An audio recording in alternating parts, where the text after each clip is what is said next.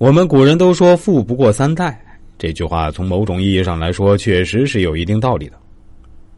富贵而骄，自古就是取货的最重要途径。在孙叔敖的典故中，胡丘丈人就说：“爵高者人妒之，官大者主恶之，禄厚者愿逮之。”孙权傲，志一狭，心一小，势一薄，才能免于祸患。而现实中啊，比他得到帝王的宠幸、享有更多的财物、占据更大的地位的人啊，数不胜数。其中大多数人不知道收敛，骄奢淫逸，斗富斗强，引得同僚侧目，天下怨恨。比如丞相李斯即是如此。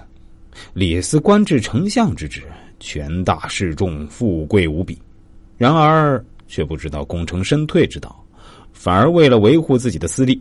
不惜损害国家利益，勾结赵高、胡亥，陷害忠良，篡改遗诏，最终自食恶果，被赵高陷害，做了阶下囚，被腰斩处死。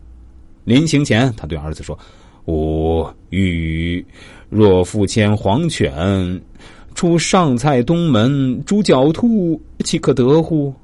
不仅丞相做不成了，连做一个布衣百姓、跟儿子外出狩猎的机会也没有了。古语说“富不过三代”，是有一定道理的。一个人如果从小就生活在锦衣玉食之中，只见金玉满堂，而不知道父辈创业之艰辛，就会变得骄傲自大，不知收敛欲望，到头来再多的财物也会被用得一空。人生与其积极不断的追求这些身外之物，倒不如潜心修德，体悟天地之大道。积盛而衰，积满而亏。是天地自然之道，小到一花一树一虫一兽，大到一家一族一朝一代，无不是如此。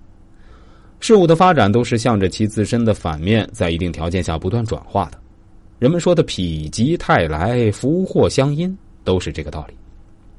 因此啊，老子一道奉劝人们需及早罢手，见好即收，在功成之后，不要贪恋权位名利。不要锋芒刺人，而要收敛欲望，及时隐退。为此啊，我也来跟大家讲讲历史故事。贺若弼是北周和隋朝的名将，他在伐陈统一战争中立下了汗马功劳，但却因为骄傲夸功、不知进退而受到诛杀。贺若弼出生在将门世家，他的父亲贺若敦为北周将领。以勇武而闻名一时。北周保定五年（公元五六五年），贺若敦对北周权臣宇文护不满，口出怨言，传到宇文护耳中之后，宇文护大怒，逼令其自杀。